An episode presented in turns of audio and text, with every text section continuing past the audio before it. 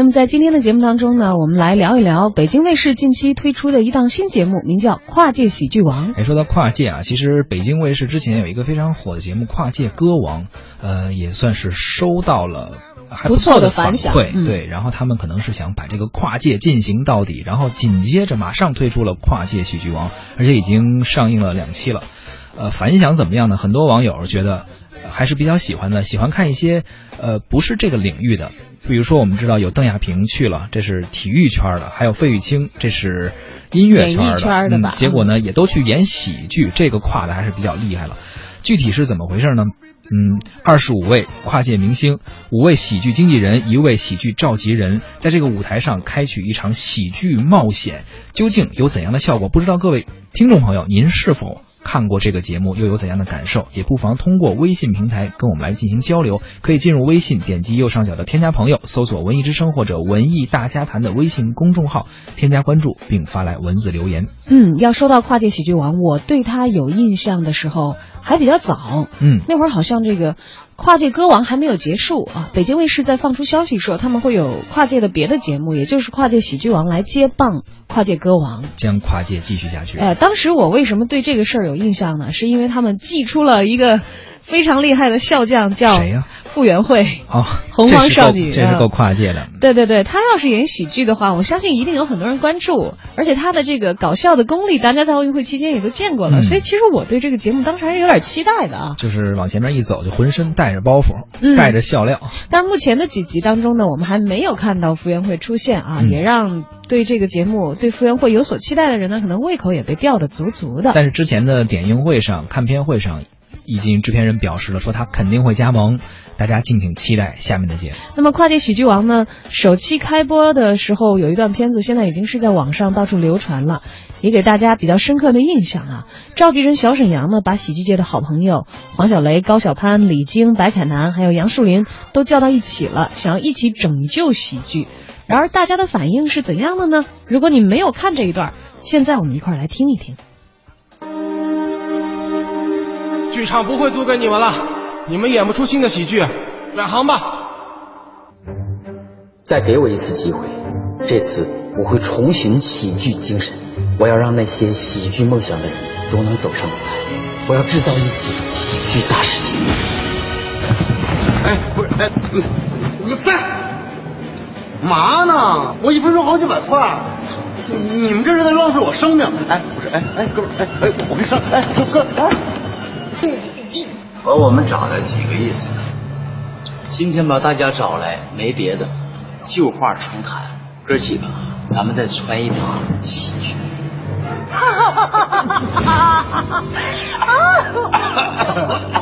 我告诉你，小北，让我们支持什么都行，搞喜剧我不干。你知道我一分钟多少钱吗？几百块。你在浪费我生命。停。我想让更多的人参与喜剧，请你们做经纪人，带领大家比较熟悉的歌手、奥运冠军、主持人，各行各业的二十五位明星跨界喜剧，成就他们，打造他们，进行一次喜剧冒险。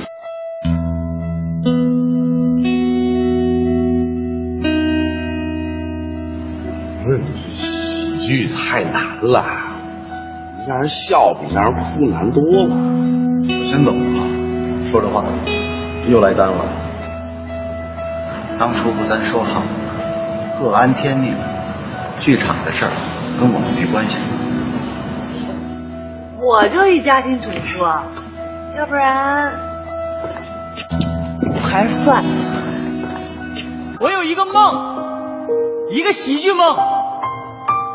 我梦想所有快乐的人都能够彼此传递，从一张笑脸。到另一张笑脸，就像曾经每一次快乐时刻。你们可以离开，但是请你们带着梦想离开。我梦想所有热爱喜剧的人都能够登上这个舞台，因为我们的努力和存在，这是我的梦，也是你们的梦，也是你们的梦，也是你们的梦。刚刚听到的是跨界喜剧王开播呃之前，这个节目的一个算是预告或者是一个总的一个背景交代。小沈阳召集了自己这些朋友，都是喜剧演员、喜剧明星，想把他们召集起来。而这些人现在在这个剧情设定中的人物，他们都从事着不同的行业。我记得好像有送外卖的，有干什么的，说我一小时多少钱，都已经放弃了喜剧。而小沈阳想把他们召集起来，做一些更有意思的喜剧，同时带领一些不是这个圈内的那些跨界的人，熟悉的其他的明星一起来做喜剧。当然了，这个预告片啊，还是给大家交代了这个节目要做什么。当然，可能也给他增加了一些悲情的意味，而让人觉得好像并不是以喜剧开场的一个喜剧节目。嗯，可能现在大家也都比较吃综艺节目卖点情怀啊这一套吧。对，当然也不能因为一个预告片啊来定性这个节目到底是怎么样，因为毕竟集结了很多人想要搞笑。呃，一起来做喜剧这件事儿呢，也是很有可能可以达得到目的的。喜剧人内心可能会有他一种忧伤，就像他刚才说的，让人笑比让人哭难。但是你毕竟还是喜剧嘛，是吧？呃，老百姓嘛，咱们看电视、看跨界喜剧王也好，或者看类似的综艺节目也好，就是希望能够有一些欢乐。对，而且他那个预告片里头其实有一点点现实，我觉得是跟他的呈现的样子有点对比，有很大的反差的。嗯，其实现在明明是所有的人，不管是会搞笑还是不会搞笑，上了综艺节目都在都都在使着劲的把自己往喜剧咖方面去弄。是，因为你会搞笑了，你能带来乐趣了，你的收入是真的是翻好多好多倍的。是，你看大张伟。我相信他现在上综艺节目一定不比他唱歌出场费低，对吧？对。哎，所以要说什么喜剧啊，我的时间很贵的呢，我早就不搞那个，那个可能是自己吃不了喜剧这碗饭的人的一些做法。是的，其实作为综艺节目来说啊，常常是咱们老百姓茶余饭后很多观众谈论的一些话题。对于当前很多节目形式非常厌倦的，唱歌的也有了。呃，是歌手的唱也好，不是歌手的唱也好，都有了。很自然的呢，呃，作为这个节目的出品方，他们会有一些新的考虑，想做一些新的内容，比如说就是去发掘这些大家非常熟悉的明星，无论是你是唱歌的主持人，还是体育圈的，去发掘你们不为人所熟知的另外一面。就像之前跨界歌王一样，而跨界喜剧王接棒之后，就是想把那些人发掘他们搞笑的一面、幽默的一面、有意思的一面。当然了，可能大家熟悉的那些有有幽默细胞的跨界的人，像傅园慧也好啊，被他们当成了一块这个招牌一样的打出来。还有一些人，像费青，也都是大家所熟悉的综艺圈里能够开玩笑的，就是很出名的人了。是。但是有一些人，确确实实让大家觉得有点出乎意料，说：“哎呦，这次不按套路来出牌呀。”嗯，比如说。邓亚萍和她的老公就出现在了跨界喜剧王当中。喜剧一定是演生活中的事儿，我觉得他俩就演好自己生活中的事儿，就已经很有趣了。为什么不带着姐夫来参加咱们喜剧王呢？你就别让他上了，我们俩都没演过，俩人上去又怎么演啊？俩人相当于俩人全都不会打球，上去怎么打呀？因为有一个会打的，有一不大会打的，会打的带着不会打的，那你得是有一个会演的带一不会演的，是吧？对吧，那平时在家里头，你们俩谁管钱啊？你觉得呢？你觉得呢？我跟你说，我们家的习惯是这样的，嗯，大事我说了算，嗯，小事他说了算，至今没发生过大事。意见统一是肯定听我的，意见不统一就。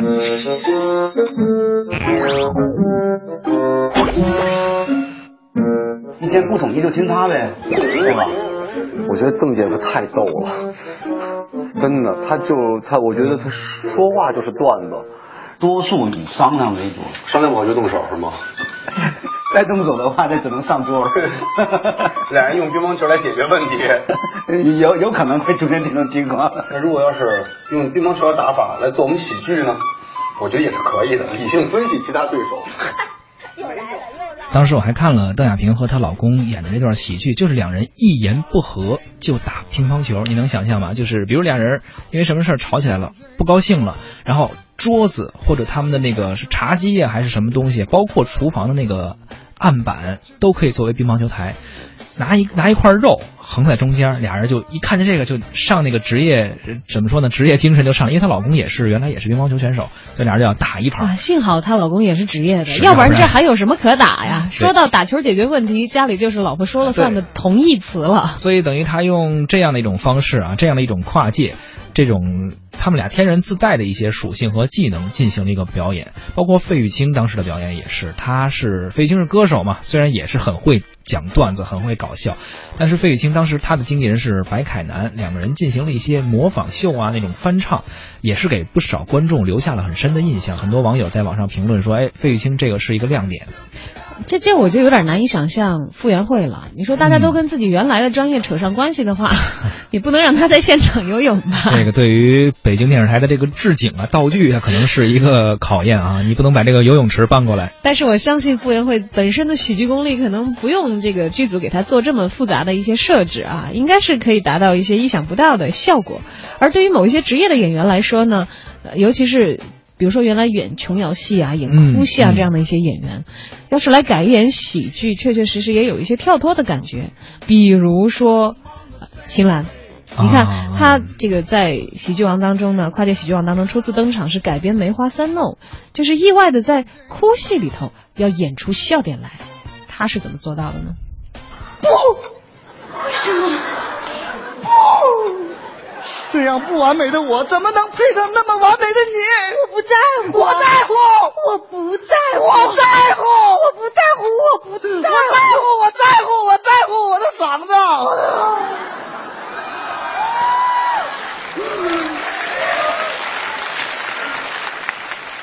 不管怎么样，我都想跟你在一起。不，我不能。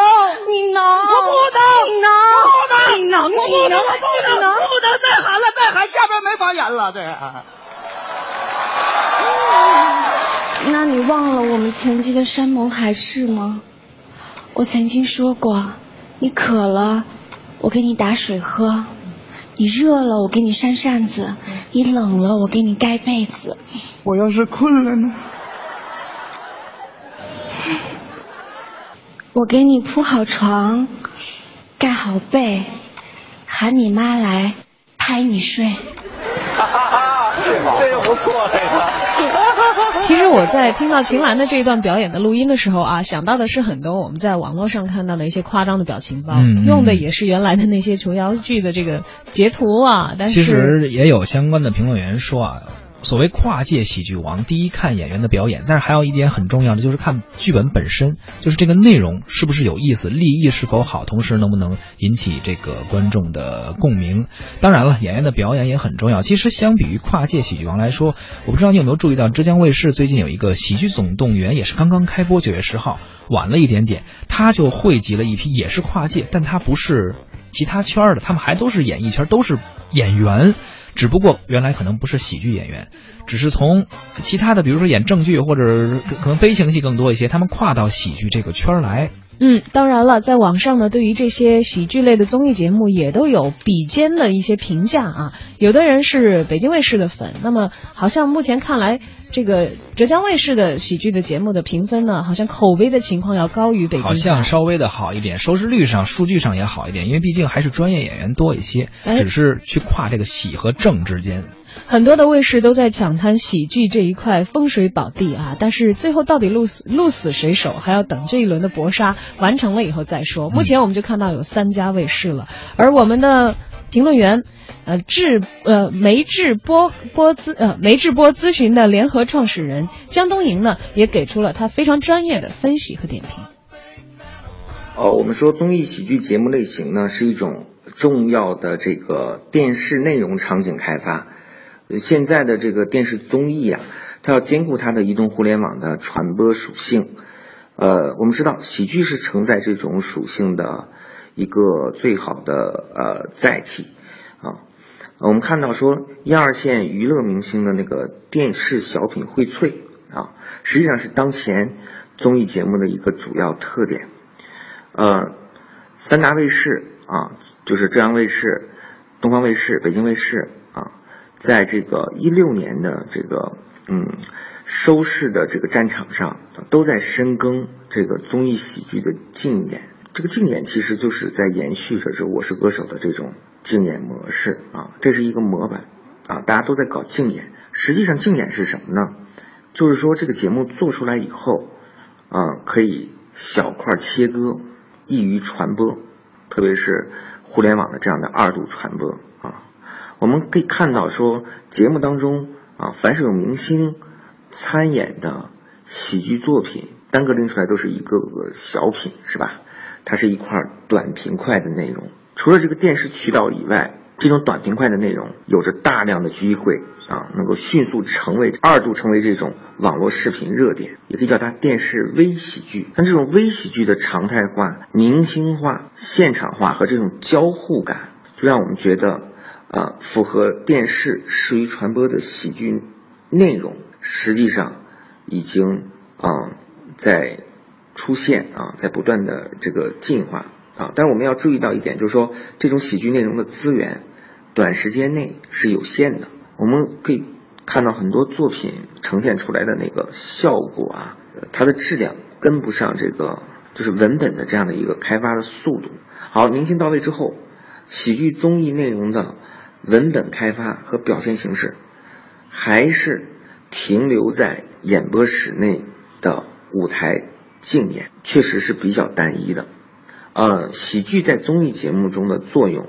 应该说，就是要把互联网上的优质段子，嗯，互联网上这种素材特别的多，好素材特别的多，应该结合生活中观众的这种审美经验，进行多维度的加工、创造，不断的打磨啊，视角应该我觉得应该是开阔一点，对幽默的这种理解和这种捕捉点，其实还可以再多一些，特别是节目的这种。场景应该再多一些，综艺喜剧就不只有舞台秀，它确实要有足够的舞台外、室外的那种场景的储备，而且北京卫视啊这样更多的尝试，比如说多种跨界组合啊，什么网红啊、娱乐明星啊、什么体育明星、啊、民间喜剧的这种闲散艺人啊，有表演能力的这种素人爱好者，都应该吸纳进。节目的用人序列，而且节目的这个整体喜剧效果和幽默感的质量啊，怎么去保证？怎么接地气？我觉得应该交给听得见炮声的人，充分交给那种网络原住民的，就是这样的年轻编导去烘托。事实上，我们看到很多一线视频平台的纯网综艺喜剧节目，就是许多优秀青年编导的手笔啊。这一点。电视综艺喜剧的制作机制应该把大量的话语权交给对互联网熟悉的人。这是我们的评论员江东营啊，他作为一个业内的人士所发表的看法。你说的是要交权？嗯，就还是让市场来说了算吧，看看观众也好，听众也好的一些反应，网友们给出的热度更高的肯定是会更好一些。呃，对于这两档节目，包括他也提到了之前的三档吧，《笑傲江湖》。其实还有一个他没说的，就是那个《欢乐喜剧人》。呃，有跨界的，有不跨界的。喜剧是现在我们观众非常愿意看的一种形式吧，特别在电视上看一些小品啊，看一些演员们演一些小品，能够给我们的生活带来一些非常，呃，生工作压力非常大的同时，能够放松一下吧。所以各个卫视也都在抢滩这一块儿，但究竟最后谁做的更好呢？还是得。观众给投出这一票。当然了，我们也希望在这个综艺节目啊，都大举的挺进喜剧界的时候，我们也在这些多种多样的尝试当中，希望能够真的对于喜剧的进步是做一些贡献，嗯，而不是仅仅用那些非常挠人的、隔着人的方式啊，让你简简单的、浅显的一笑不过脑子，然后也觉得没有什么了。你更多的，如果这么多的人力物力和关注资源都投向这一块的话，也希望这些喜剧类的综艺节目可以为中国喜剧的尝试能够提供一些前进的力量。